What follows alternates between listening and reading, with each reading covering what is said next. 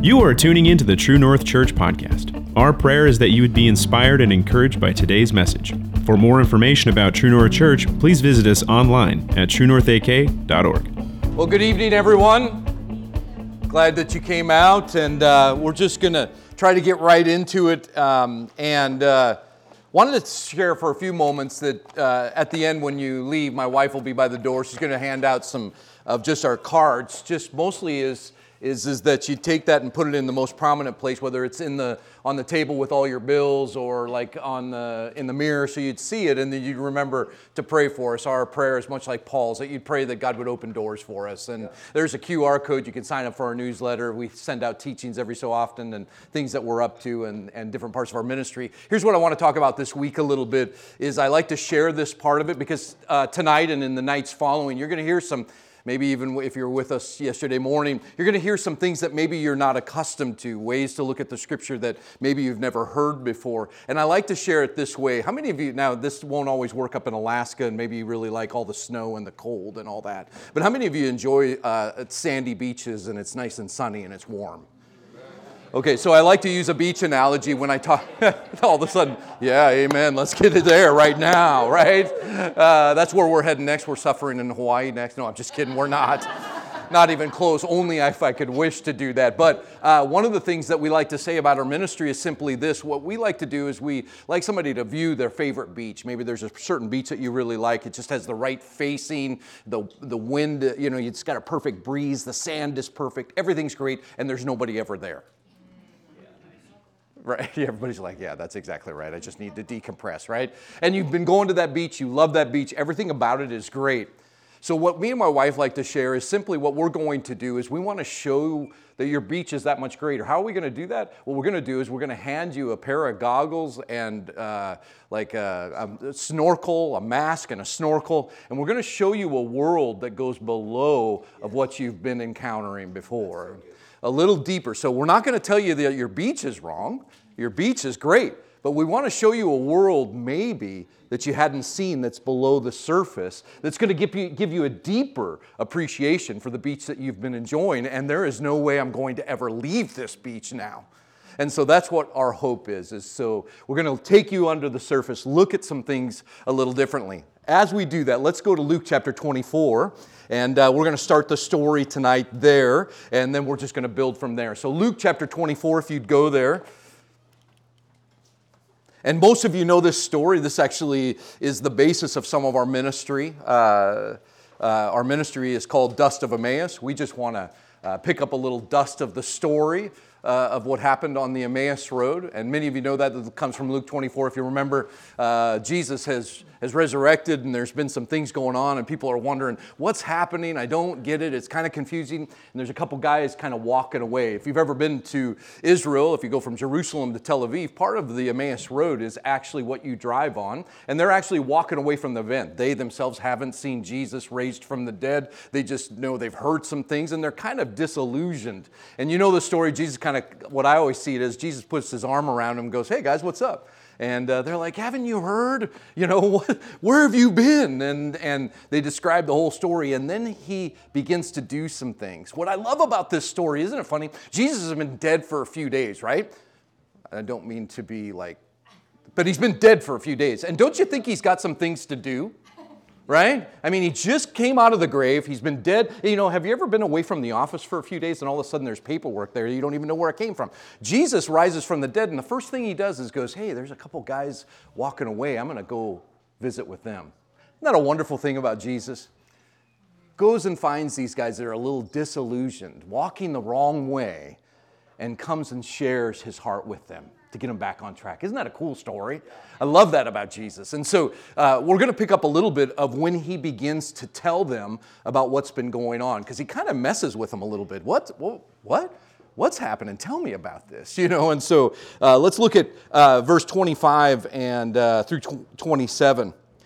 Uh, and here's at the end of verse 24, or in 24, it just simply says this Certain of them which were with us went to the sepulchre and found it even so the women had said him they did not see. Then he said to them, O fools and slow of heart to believe all the prophets have spoken. Shouldn't Christ have suffered these things and enter into his glory? So he just shares and says, Don't you know these things should have happened? And then listen to what he says next. I love this part of it in verse 27. It says, In the beginning of Moses and all the prophets, he expounded to them in all the scriptures the things concerning himself. So here's what he did. He said, You guys have been a little disillusioned, but you haven't believed the stories. The stories you've heard from your childhood, you haven't even believed. And so he takes this moment and says, Do you not know that all these things that you've been disillusioned by is the very stories you've been reading forever? He says, You've not believed them. And so what's he say? He says, He takes them, puts his arm around them, and takes them to Moses and the prophets. Now, Back in the day of Jesus, they didn't have names for all the books like we have them today. They would have been in multiple scrolls, and they would have been just Moses and the prophets were the scrolls. So oftentimes, scriptures were related to as Moses and the prophets. Could you imagine? I would love that opportunity just to sit at the feet of Jesus and hear him say, Here's where I was, and here's this story about me. Did you not know that this was telling a story about what was about ready to happen? I mean, what a story. Oh, if only we could have been there. But there, he's actually talking to these guys that knew these passages, knew what they had to say, and formed a picture of what was to come. But he said, You didn't even believe them. And so I think it's interesting how he goes to there and begins to point there. And so, what we want to do tonight is maybe look at a few of those stories. Now, first thing I want to say, and this is not rocket science, some of this stuff you'll know, but maybe just have never thought it out. Moses and the prophets and some of what was called the writings, which we'll deal with later in the week, that's all they had. Right? So when the New Testament or Jesus himself says, this is the scriptures, or when you read in the New Testament scriptures, all they had was what we call now the Old Testament. Right? So when Paul is talking about scripture, or when Jesus is talking about scripture, what is he talking about? The Old Testament. Now, you're going to hear me say this a lot, uh, a lot of the importance of the Old Testament. Why do I do that? Because what we find when we uh, go across many churches across America, especially, what we find is, is there's little time spent there. It isn't as important as maybe it was then. So I want to show you a few of these and then back that up a little bit. Let's go to 2 Timothy. I'm just going to have somebody read this for me, if you would. Uh, who, who would want to read out loud tonight voluntarily?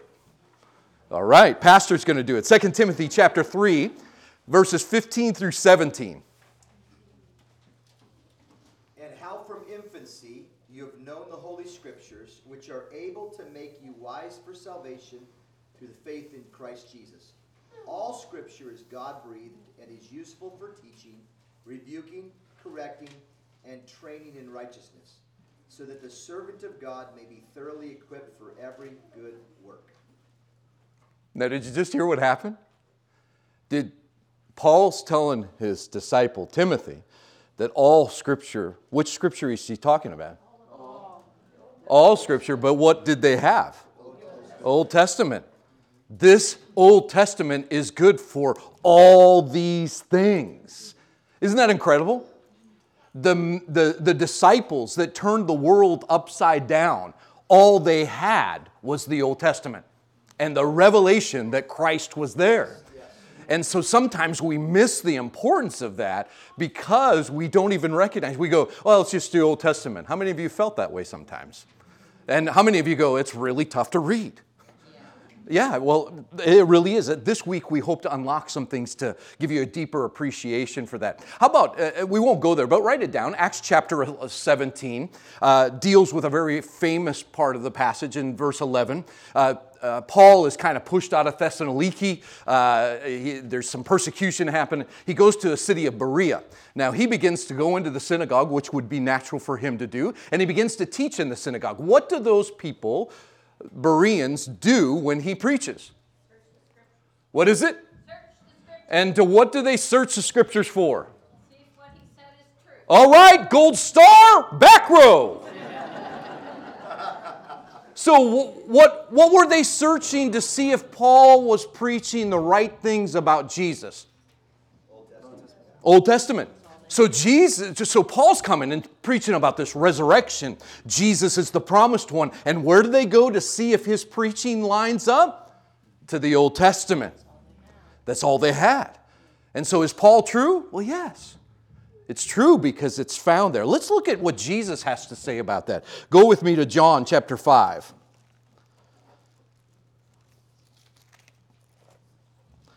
John chapter 5 in verse 38. I won't spend a lot of times on these because I want to go there and see some of these things, but I want to build up where we're going and why it's important. It says this in John chapter 5. He uh, is talking to some of the group around them, maybe some of what we would call the Pharisees, some religious folks of the day. Uh, it just says this You do not have the word abiding in you. This is uh, John chapter 5, verse 38. You don't have the word in you, in whom you've sent, and you do not believe him. It says this Search the scriptures. You search the scriptures, and in them you think you have eternal life, but they are the ones that testify of me. What just happened? He's saying you're going to these scriptures and you're trying to get it just right and you're trying to search them for maybe a way to make a path back to God, but those things are the things that spoke of me. All the scriptures were written pointing to me and and look at then jump down with me. Look at what he challenges them with down in verse 46. It says, "For you have believed Moses, you would have believed me, for he wrote of me. But if you do not believe his writings, how will you believe my words? Now, I want to just break that down. Go with me for a second. Don't throw any of your pens at me. I found that they hurt. Actually, it tells me, if I'm challenged in this moment, that if I understand Moses better, I'll understand the words of Jesus better. And I think that that's a switch for us oftentimes. And, and, and I want to be careful because a lot of times that's what we've been taught. What do we tell new believers to do? We often tell them, jump into a, a gospel, jump into the book of Acts.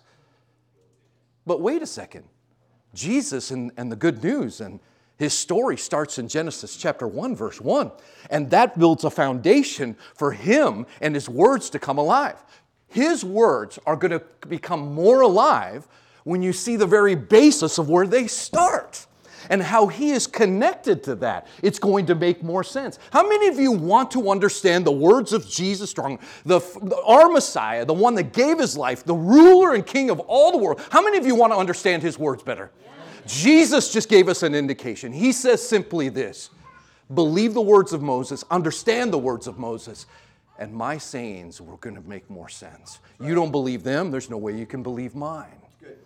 That's pretty powerful. Did you know 60 to 70% of your whole Bible is the Old Testament? Right. And I find that we don't spend 60 to 70% of our time there. And I think it's good to look at that and, and question that uh, uh, and, and think a little bit about that. Now, in the Eastern culture, which this was written, know this that all the stories, all the scriptures of the Old Testament, they view all those as prophetic. See, in a Western world, we think very more linear, and, and, and he fulfilled this particular passage. Some of you in your Bible probably have a, a page in your Bible that says, Jesus was born here, and here's the scriptures. That's a very Western Greek style of thinking. Here's the scripture, here's how he fulfilled it, and I, I check that off. In the Jewish mind, the, the, the voice of the scripture, the ancient world believed that these writings were all prophetic and I wasn't going to just check off a scripture, but rather the stories were building a picture of something to come. And so that's how they viewed it. That's why Jesus said, Hey, you know what? Uh, what's about ready to happen to me is like Jonah uh, and the whale. Well, what was he saying?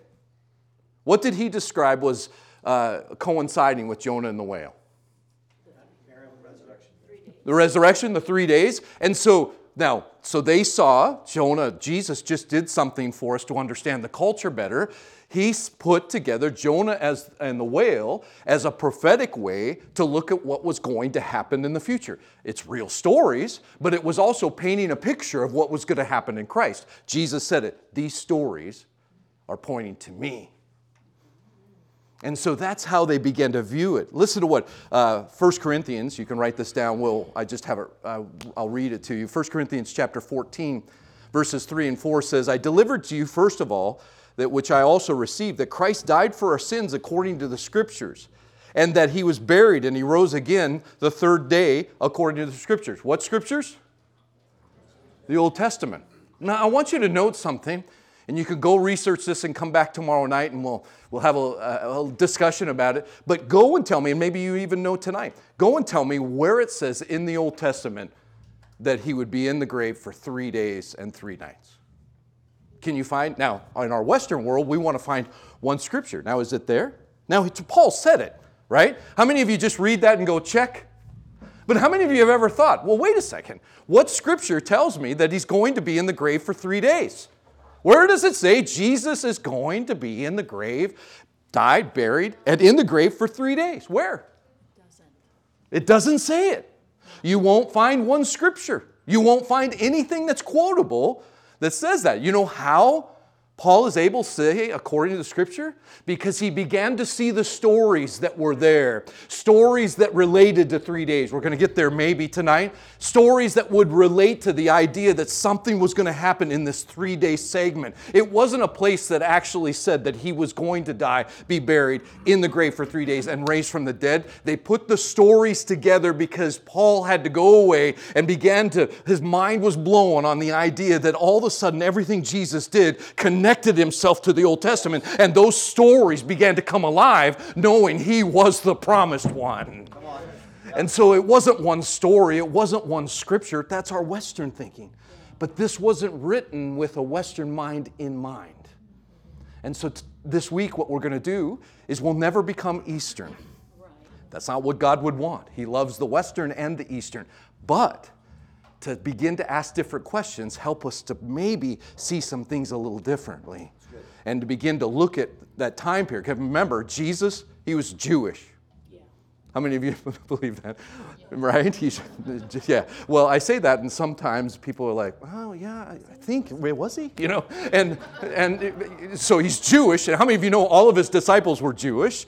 His audience was Jewish. He was born, raised, brought up in traditions that were Jewish. Guess what? He's going to speak like a Jew. He's going to speak in his culture. If we went back 2,000 years and we were sitting, because you got a great beard, yeah, I mean, so I'm thinking of the culture back then. Good beard, brother. Um, and we'd sit down 2,000 years ago, we'd be talking, let's go have a cup of Joe. What would they say? What are you talking about, right?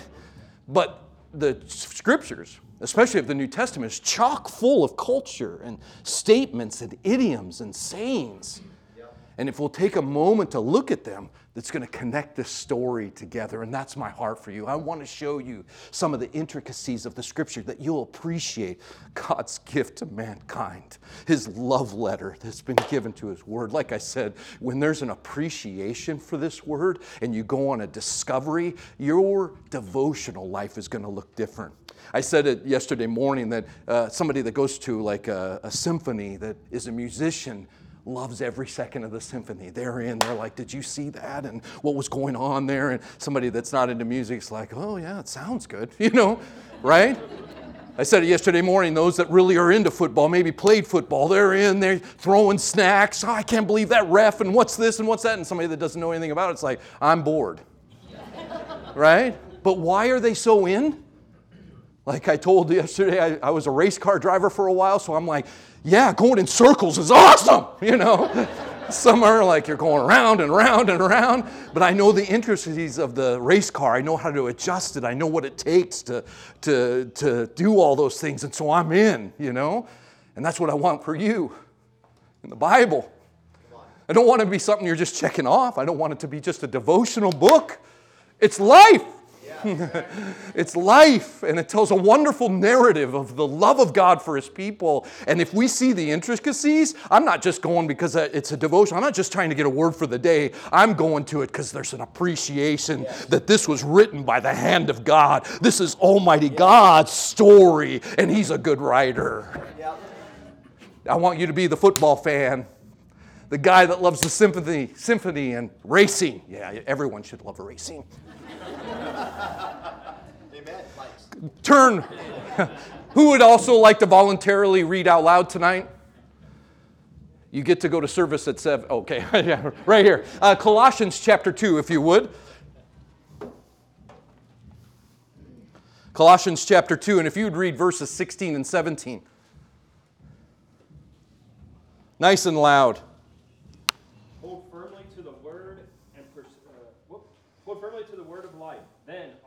of Christ's return, I will be proud that I did not run the race in vain, and that my work was No, Col- uh, d- d- uh, sorry, Colossians chapter 2. Oh. Sorry, I went to Philippians. Oh, okay, Colossians. Philip, Philip just uh, Philip, Colo. It's close. It's close, brother. Colossians chapter 2, 16 and 17. 16, 17. All right, got it. All right, um, so don't let anyone condemn you for what you eat or drink, and for not celebrating certain holy days or new moon ceremonies or Sabbaths. For these rules are only shadows of the reality yet to come, and Christ himself is that reality. Ah, did you catch what Paul's writing to the church at Colossae? He says the Sabbaths and the festivals, the way you eat, everything done there. Don't let anybody judge you because of what Christ has done. But the fact is, everything that you're doing, he's actually writing to the church and saying, you're still doing these traditions. That's another subject. We won't get to that tonight. But he says, you know of these things, and you know that they're shadows but the fullness of it and the reality that it was pointing to is Christ.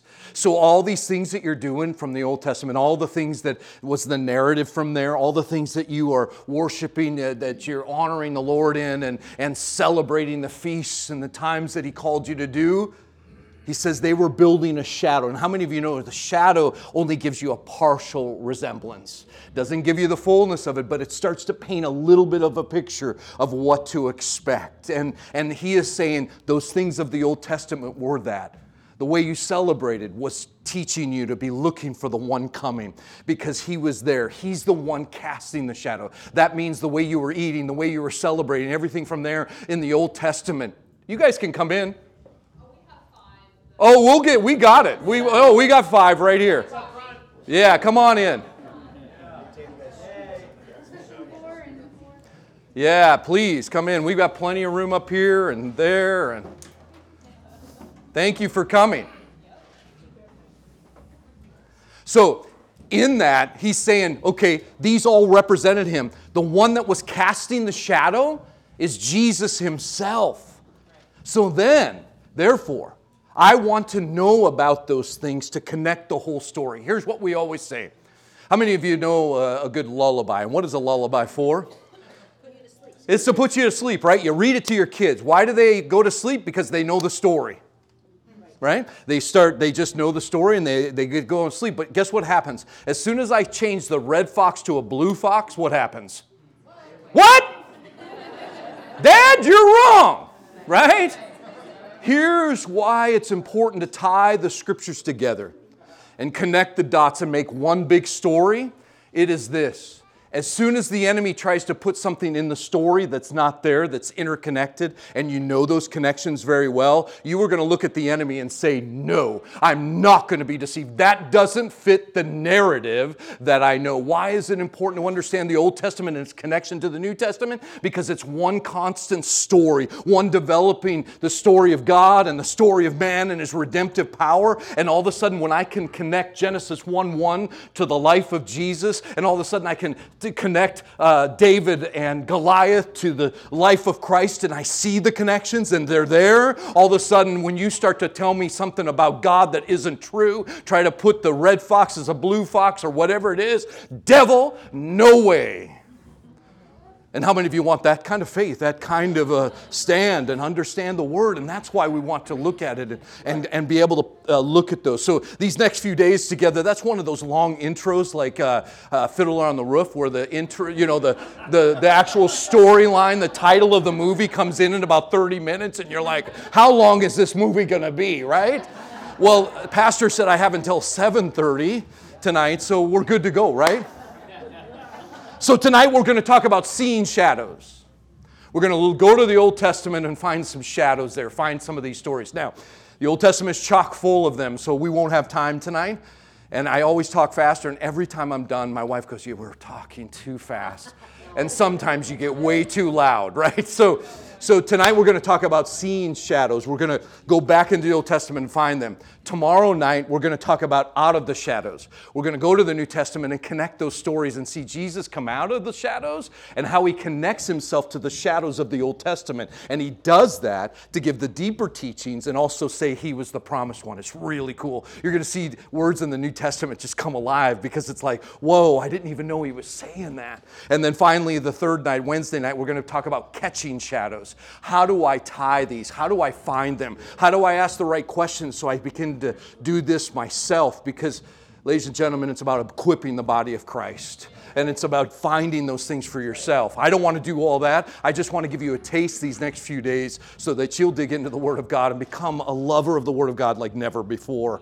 And so let's go back there now. We're going to see him see him kind of come alive there, and we're going to see that. You know, the only reason we can see that they were shadows is because we know the one that stepped out of the shadows. We can't just find these automatically and we should just know them. We're just going to, oh, we're going to see his life and go, wait a second, I catch glimpses in this story. So we're going to look at a few of those. Let's go to Genesis in chapter 2.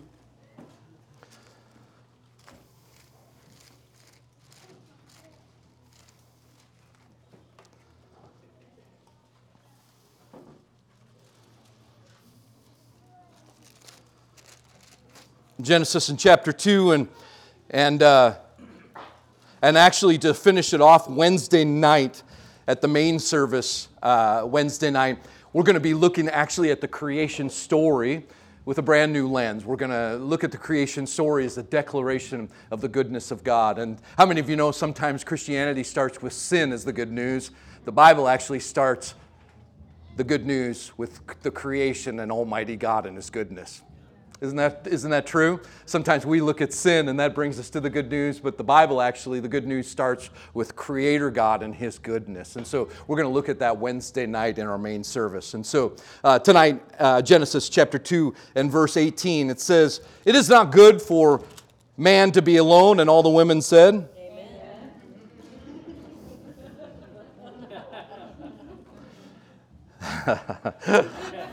I will make him a helpmeet for him. And all the women said, Amen. No, no, no. He, no, that's not what you're supposed to say. You're supposed to say, He needs it. Amen. And out of the ground, the Lord God formed every beast of the field and every fowl of the air, brought them to Adam to see what we call them, and whatsoever called the Adam called the living creatures, that was their name. And Adam gave names to all the cattle, the fowl of the air, and every beast of the field. But for Adam, there's not found a helpmeet for him. And the Lord God caused a deep sleep to fall upon Adam. He slept and took one of his ribs and closed up the flesh. And the rib which the Lord God had taken from the man, he made a woman and brought her to the man. And Adam said, This is now the bone of my bones and the flesh of my flesh. And she, she shall be called woman because she's been taken out of the man. One of the things that we know, even in the New Testament, that Jesus is considered, some say the second Adam, but really uh, the, the real interpretation should be the last Adam. And so we know already that there's this uh, reflection, this shadow that we should see in Adam himself. And like I said, we could take a lot of time on all these stories, but I just simply want to uh, look at Adam's life. One of the quick things is simply this is here is Adam as this created being and created by God perfect in his nature. Now, if we break down his his name, we know that it means red man or of the earth. But if you break it down even further, there's something that really happens in that uh, story because you have the Aleph and the Dom. Aleph Dom is is his name actually, um, and it starts with an aleph. Uh, that's the very first letter of the Hebrew alphabet. Anytime you saw the aleph, especially in the ancient culture, it was always meant to represent God because he's the beginning, he's strength. And so you have this beginning of this is God, and then, then you have the rest of it is the word dom, and dom simply means blood or red. So right away you have this reference that in Adam is God's blood. And it's interesting now, the one that's going to become the second Adam or the last Adam is going to pour his blood out. But look at what happens to Adam. There's some things that happens with the animals and all the things going on there. But what's really cool about this story is, is that God puts him into a deep sleep. Now, in Scripture, we know it defines itself, and deep sleep actually represented death itself. It, was a, it wasn't just sleep, but it was this induced sleep that you couldn't come out of by yourself. So it represented death in the scriptures. And so this God's blood man all of a sudden was put into a state of death by God Himself. And then ultimately, God then took something from him uh, from his side. Actually, uh, the, the Hebrew word actually means like a compartment or a side of him, and then develops this woman. And then out of this deep sleep, he comes up alive and has a bride. Ah, yes. right? So this God man goes into a deep sleep death, something comes from him that produces a bride, and he comes alive again, and there is his bride. How many of you know Jesus Christ was put to death and resurrected again? And because of what he gave, the blood that he gave, purchased a bride. And when he rose from the dead, he had purchased a bride for himself. Do you see how there's shadows? that they're the and actually we could start in genesis 1 1 but uh, because we're going all the way through no i'm just kidding. We need to speed it up but you'll note that just even in this spot i'm not just seeing something that is going away like okay I, how many of you just kind of read past that and go yeah he named some animals and, and then his bride's there. But then when you're looking for it you realize well wait a second this sounds a lot of what i've heard before. And I think that that's interesting. Look at this next passage. We won't read all of it, but write it down. Uh, chapter 4 of Cain and Abel. You know the story. How many of you know the, the Bible says that what happened to Abel's blood? Remember? It cried out, right? What was it crying out to God? Well, if you remember, this will be the first recorded death in the scriptures first recorded death in the scriptures. So, what is it after, after they had fallen? This is the first death in the scriptures. So, what is it crying out? Death, right? Uh, this curse, this idea that something's changed mankind and you just murdered this guy. And so now think about this story for a second. Cain and Abel are what? They're brothers, right? And Cain, Cain is, what's his profession? He's a tiller of the ground. He, he works the produce. He's a worker of the ground. But then, does anybody know what Abel's uh, uh, work is? What is it? What? He's a what? Oh, okay, so he's a shepherd. So they're brothers. One's a worker of the field, the other's a shepherd. They bring their offering to God. One is accepted, the other is not. And as you know, Cain raises up and kills his brother. The brother of the shepherd out of religious jealousy, slaughters Abel and his blood cries out. Slaughters a shepherd. Does that sound familiar to you? Yeah, so out of the brothers, how many of you know that uh, his, Jesus' own brothers ultimately put him to death? Yes. And then the New Testament tells us that Cain's blood said, or Abel's blood says this, but Jesus' blood says this much more. Now, do you understand why the writer put it that way? Because he said, hey, out of religious jealousy and the way you're worshiping God, these brothers uh, combated each other, and one killed the shepherd. He died, and his blood said curse. And all of a sudden, the brothers of Jesus himself, out of religious jealousy and the hatred for who he was, didn't agree with him, puts him to death, but his blood shares a greater thing, and that is what? Life from the dead. So the writer is actually doing what we're talking about. He saw the pattern there that there was something that all of a sudden we call Jesus the great shepherd, shepherd because that's what the scriptures tell us. And so here we find that the shepherd is killed, his blood cries out one thing, but it was looking for one to take care of that. So let's go continue now. Let's go uh, to the book of, uh, later in the book of Genesis in chapter 22.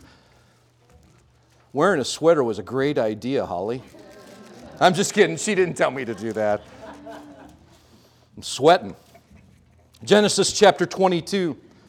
Here's what I want you to do. I'm going to. Uh, Actually, uh, who would like to read this out loud voluntarily? Who's that? Oh, all right. Uh, Genesis chapter 1, and we're to, or chapter 22, 1 through 14. What I want you to do is read that nice. Would you stand up? Would that be all right? And here's what I want you to do. Now, I won't ask all these questions because time doesn't permit it, but I want you to close your eyes. Remember, back in the first century, especially, you would only go and hear the Word of God. You didn't get an app. You had to go to synagogue and temple to hear it read. Auditory, you weren't carrying scrolls around with you every day, right? And so you would begin to memorize these things and you would listen. And so, what I want you to do is if the shadows are real and it's something that Jesus is found in those things, I want you to now listen for words that sound familiar to you from a story that you already know. Remember, somebody stepped out of the shadow. Is there something telling us about the one that's going to step out of the shadow in this story? And we're going to put some of those together in a moment, but I want you to see if you'll catch them, and I'll say a few, and if I miss some, you'll mention the others. Does that sound like a plan? So, what I want you to do is close your eyes. And I just want you to hear the word of God tonight. And I want you to look and listen closely and see if there's anything that sounds familiar, if we're looking for shadows. So go ahead, brother. You said 1 through 14? Yeah. Okay. Uh, now it came about after these things that God tested Abraham and said to him, Abraham. And he said, Here I am. He said, Take now your son, your only son, whom you love, Isaac, and go to the land of Moriah, and offer him there as a burnt offering one of the mountains of which I will tell you. So Abraham rose early in the morning and saddled his donkey and took two of his young men with him and Isaac his son. And he split wood for the burnt offering and arose and went to the place of which God had told him. On the third day, Abraham raised his eyes and saw a place from a distance. Abraham said to his young men, Stay here with the donkey, and I and the lad will go over there, and we will worship and return you or return to you. Abraham took the wood of the burnt offering and laid it on Isaac his son, and he took his hand, took in his hand the fire and the knife. So the two of them walked on together. Isaac spoke to Abraham his father and said, My father. And he said, Here I am, my son. And he said, Behold the fire and the wood. Uh, behold the fire and the wood, but where is the lamb for the burnt offering? Abraham said, God will provide for himself the lamb for the burnt offering. So the two of them walked on together. Then they came to the place of which God had told him, and Abraham built the altar there and arranged the wood, and bound his son Isaac and laid him on the altar on top of the wood. Abraham stretched out his hand and took the knife to slay his son. But the angel of the Lord called to him from heaven and said, Abraham, Abraham. And he said, Here I am. Let's stop right there. Um, st- thank you, brother. Appreciate the reading. Um, so, did you guys catch some things? And how many of you caught things that you'd never caught before? So let's talk about a few of those things, and then if I miss some, you can fill those in. Uh, let me ask you this. Actually, remember, I, I said this uh, yesterday, I think, that remember the, the scriptures were written for not a transfer of knowledge, but rather a place of discovery. And so maybe tonight you discovered some things. So let me ask, what, maybe what are some of those things that you saw uh, that were a shadow? What? Yeah, hey, Pastor yeah. Did you hear that one? There's a donkey. Isn't that interesting? That a donkey is used to get everything there. That has to be a reference point. Why would it be there? Details of the scripture are not, write this down. Details of the scripture are not written for no reason. All the details are important. Anything else? What is it? His only son. Well, wait a second. Isn't that? And tomorrow night, we're going to connect that even deeper. So all of a sudden, he says his only son. So somebody else? It was three days. Yeah. Isn't it interesting that all of a sudden there's a three day reference? Now, what is that? By the, when he left, it took three days. Everything that's about ready to transpire from the moment he left until Isaac gets up off of the altar is a three day period. From the time God had told him to go, from the very moment that Abraham stepped out of his tent with Isaac, there is a death edict over. Essentially, Isaac is dead. But what happens after three days? He comes up alive.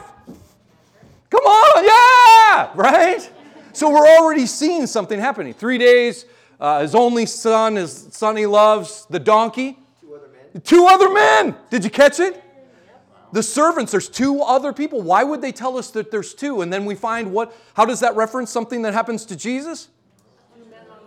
Two men on the cross. So, what is God trying to do? He's trying to set you up. He's trying to give you that shadow to get you ready. And then all of a sudden, there's these details given in the New Testament. He- ah. Did you notice that it wasn't the donkey that carried it or Abraham that carried it? It says that it was laid. Isn't that interesting?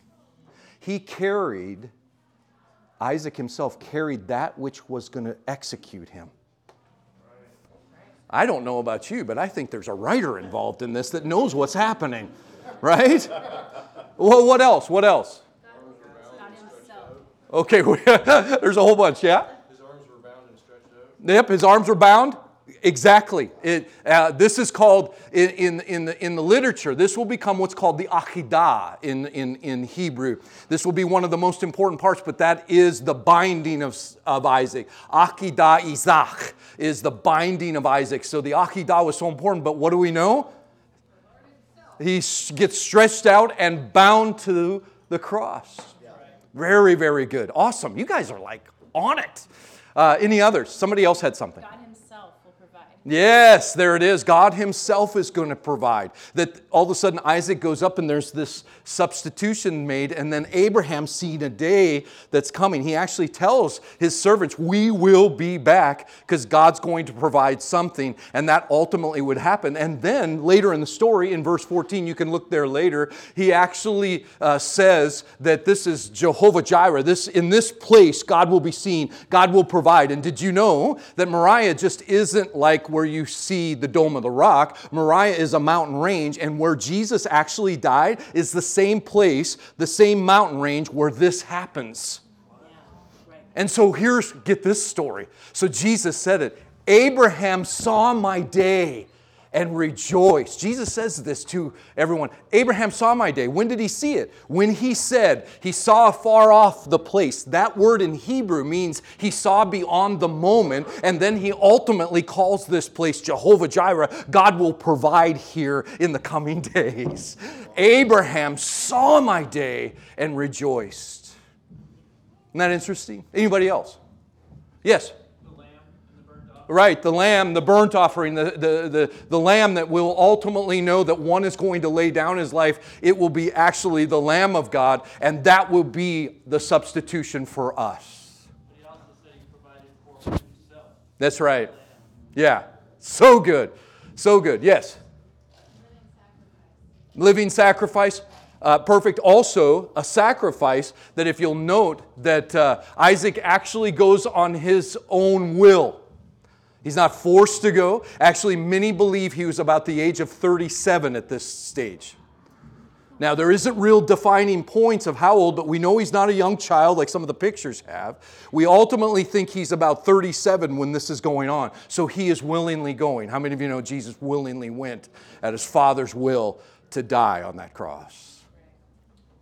Anybody else? The angel of the Lord called out, Jesus cried out. Yeah, exactly. Great one. Yes. Here's a couple others. Both Isaac and Jesus, supernatural births. Supernatural births. Remember, uh, mama couldn't have a child, and there was a supernatural birth. Here's another one that I think is interesting. In Genesis 17 19, it says this Sarah shall bear you a son, and you shall call his name Yitzhak. Isaac. Listen to what Matthew chapter 1, verse 21 says. Mary, this is by the angel, you shall bring forth the son, and you'll call his name Jesus. Did you hear the, the exact same verbiage? These two are the two that are named by God Himself. Isn't that interesting?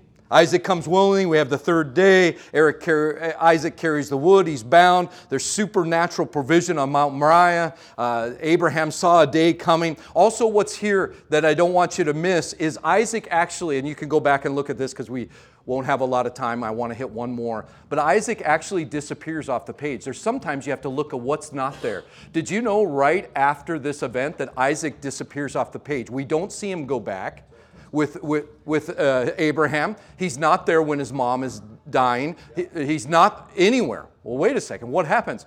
Do you know that? Does anybody know the next time we see Isaac show up? This is really cool. What? When he gets his bride. Two stars tonight, ladies and gentlemen. Front row of the service tonight. And, uh, but yeah, you're exactly right. What happens? Isaac disappears for a moment, and the next time you'll see him is when his bride is there. How many of you know that's Jesus? He disappears for a time, he raises back out of the grave, and he has a bride. Sometimes you have to look for what's not on the pages because remember, the writer is trying to lure you into the story to go look deeper because remember, it's not all explained for a reason. Why? Because you're meant to discover. So, we're going to continue. There's a few other things that I like to say about that. The Joseph story, we're going to do some quick references uh, tonight. The Joseph story. This takes up 30, chapter 37 through 50. How many of you know there's more words on this character in the Old Testament than any other character of the Old Testament? Joseph is one of the turning points in the Old Testament, an incredible story, but I want to hit a few of these because I only have 45 minutes left. And so we won't read the story, but I encourage you to go back to them. But I want to give you a few of Joseph being a shadow of one to come. Is that okay? And isn't that what the rabbis believe too? The Jewish people see Yes. Yeah, and we'll get to that in a moment. Um, that he was a type. I want you to note something that Rachel uh, uh, was uh, barren, that it was again a supernatural uh, birth for uh, Joseph. Uh, again, he's talked about being the beloved of the Father. Why is Joseph beloved of the Father? Well, how do we know that? Because of the coat. He's got the little pretty coat. How many of you know when you have that pretty coat, you must be favored of the Father? So here's something there's a supernatural birth. He's favored of his Father, essentially becomes the firstborn, even though he's not the firstborn. It's a whole nother side story. How many of you know Joseph was what? He was a shepherd. I'm going to go through these. I'm going to let you write them down because I see you, uh, th- those writing notes. The next one is simply this his brothers hated him and were envious of him. Essentially, they had conspiracy to kill. How many of you know the same conspiracy began to happen in Jesus' time? They began to work on ways to take him out and to kill him. And how many of you know a lot of that came from his own brother's hands? Not his lineage, uh, not his actual brothers, even though they didn't believe early on, but the brothers of the Jewish people at the time. Uh, conspiracy. Then he was sold. He was sold for, for money, a price over his head. How many of you know there was a price given for Jesus? He disappears at this time. Remember, he goes on into Egypt, which is kind of interesting. How many of you know? It's where Jesus also went. He went to Egypt. He becomes a slave. Don't miss this one. His status from his status changes from the lineage of his father to a servant. From the time he starts that journey, his status changes. So that's important. How many of you know he was tempted to sin? But he was without sin. Did you know the story of Joseph? There is no sin recorded that Joseph ever does. He was tempted to sin, but he's found of no sin.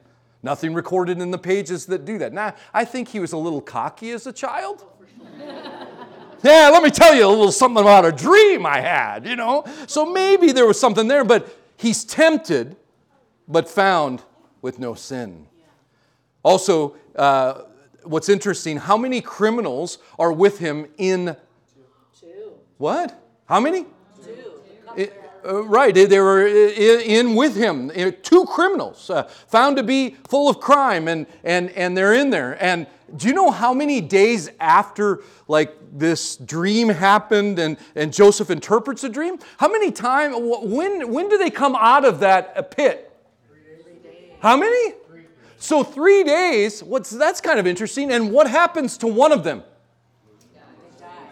One dies and one one lives. How many of you know, if, if you remember the story of the, those that were on the cross with Jesus, one dies and the other accepted into life. I don't know about you, but that sounds like it's painting a picture. Three days, two there, one dies, one, one ultimately to life.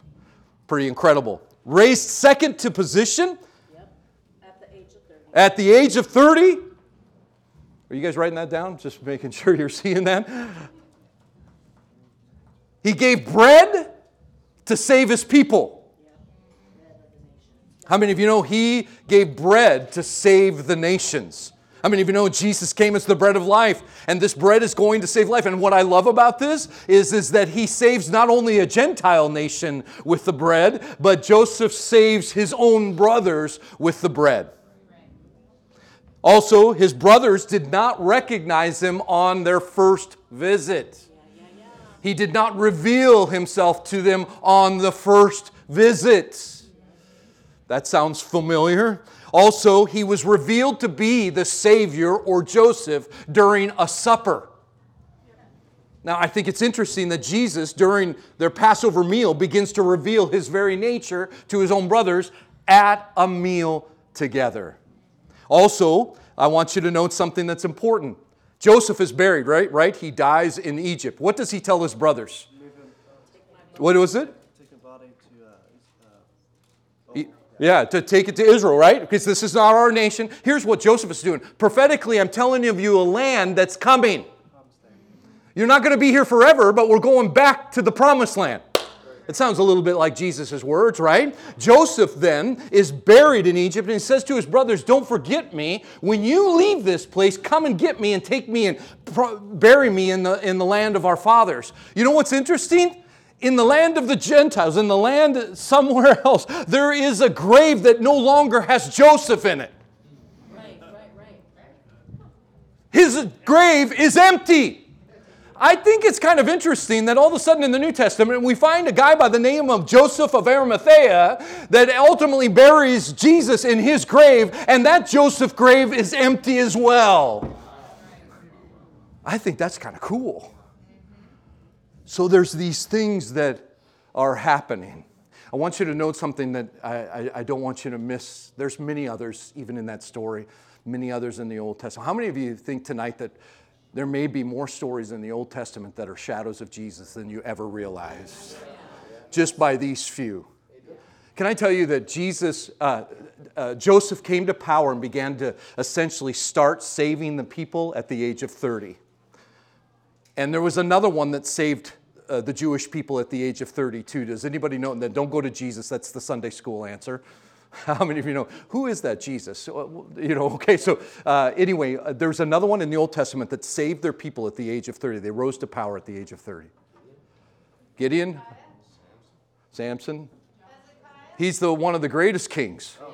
David. David raises as, as king at the age of 30. We're told at the age of 30 that he raises to power. We have this Joseph that raises uh, to power at the age of 30. One comes to power as a servant, as through suffering. The other one comes through his lineage and raises as king. Both of them uh, saves their people. One is a conquering king, and one is a suffering servant. The rabbis then looked at the Old Testament and said they're both 30. That must give us indication to tie these two together. So they began to say these are pictures of the Messiah yet to come. So one of them was called Mashiach ben David, meaning the Messiah, son of David. He'll be coming as a conquering king, take out the, our enemies. Yeah, you know. But the other one they saw also saved their people, but they suffered and went through some time, and they call him Mashiach ben Yosef, uh, the Messiah, son of Joseph, that would be a suffering. And they said, We don't know if there'll be two or there'll be one that does it. Let me, let me all of a sudden go back with that thought. This is the teachings, even during Jesus' day, that they were taught that there may be two messiahs because, remember, it's all prophetic. And all of a sudden, the age of 30 connects these two. But how many of you, when did Jesus start his uh, time teaching and his journey to the cross? Age of 30. So that connects him to both of those stories. Now, listen to John in prison with that idea. Are you the one? Or are we supposed to look for another? Doesn't that shed some light on what he was questioning? It wasn't so much that he questioned whether or not, like he was losing his faith. He was actually saying, Jesus, hey, cuz, we were taught that there's possibly two, and I see where we're at. And it doesn't seem like you're conquering. Is there someone else coming? Or are you the Echad? In Hebrew, we call it the Echad, the, the one, everything wrapped together. And Jesus answers him and quotes scripture that John knew very well that associated the things that John act or Jesus says to relay back to John actually is a quotations from the things that happened in the Davidic line that were promised with the king. So what did Jesus just tell John? You see me suffering. But you see the reigning that's coming, that was only promised in the Davidic kingdom. I'm the it. I'm the one. I'm everything wrapped together. And if you won't be offended because I'm not coming to save you, mm, you'll find eternal life. Tonight, I want us to always remember as we look to the shadows. Some people have asked, why is this important? It's important that I know. Here's what I want to tell you it just tells me who He is and that he fulfilled it perfectly. You can't do that by accident. We look to these things because we want to see that he's truly the promised one. Why is that important? Those connections bind you closer and closer to the heart of God. Why is it important to look for them? Because you want to know if he's writing it here, he fulfills it here, if he kept his appointment perfectly here. All those things, I want to tell you, all those things are recorded. Leviticus chapter 23 tells of the feast and tells him tells us exactly when he's going to show up when he's going to die. All the things are telling these stories. And if he can keep those appointments, if he does it that well, ladies and gentlemen, I think he's got our lives taken care of. If he can write it here centuries and centuries before, and he's creating this narrative that is all pointing to the one, and the one finally steps out of the shadow and he connects himself there, that writer has my life in his hands. And if he can make that all happen and he keeps his appointments just like he said, and he fulfills it just like it's spoken before. Ladies and gentlemen, I think we can trust him with our todays and all our tomorrows. And that we can look at the Word of God and trust it for what it is and, and trust His story and say, God, you wrote it that good. You are the author and the finisher of my faith, and I will not, I will not, I will not be moved. Come on, come on. That's why we want to look. That's why we want to put it together. Because sometimes it doesn't feel like he's keeping his appointment. Sometimes it doesn't look like it's all coming together. But if I can look and see, wow, these things all came back together, they all were perfect. It's a beautiful story. Brother, he's writing a beautiful story for you. Right. That's right. You don't know what it says for your tomorrow. But the one that wrote this is writing yours. And if that's the case, we can trust him. Look at what happens to the guys at the road to Emmaus. What happened after this encounter where Jesus showed the shadows? What happened when all of a sudden they began to see the story unfold? Maybe they forgot. How many of you know sometimes our circumstances get us a little disillusioned and we kind of sometimes miss the point, and sometimes we find ourselves walking away from Jerusalem, walking away from the event in which we should be gathering to. And how many of you know sometimes that happens in our life? We sometimes get disillusioned by the things going on in our life and we find ourselves walking the wrong way. But what happens to these guys? This encounter where Jesus ties himself to all those things, all of a sudden they go, you know what?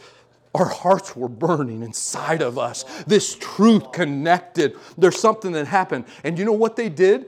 Some of you haven't put this part. Yeah. What did they do? They turned around, and some of you have not been there in Israel in the middle of the night and that season. First of all, it's very cold. And secondly, during that culture, you didn't just go out at night for no reason whatsoever. It's six miles, ladies and gentlemen. When's the last time you walked six miles?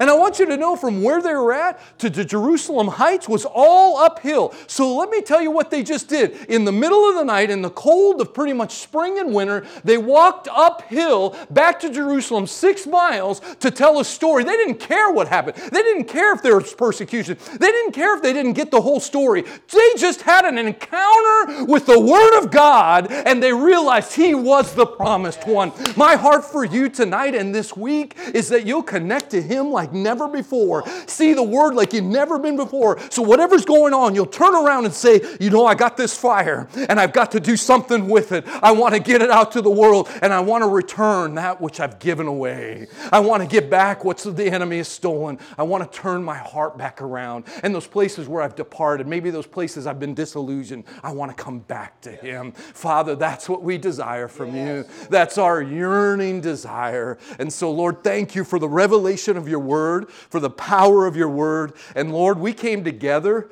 Lord, tonight to seek your seek you in this love letter, this place of discovery. And so, Lord, hide these nuggets deep in our heart. And Lord, help us to keep going back for more. You've got more. This word is living, it's truth, it's power. And so, Lord, as we go into this next service, pour out your power. Confirm your word with signs and wonders following. God, do mighty things tonight in the name and the power of Jesus, our Messiah. Amen and amen and amen. God bless you. What a fantastic service! Be sure to stay in touch by following us on social media so you can stay up to date with all that is happening at True North Church.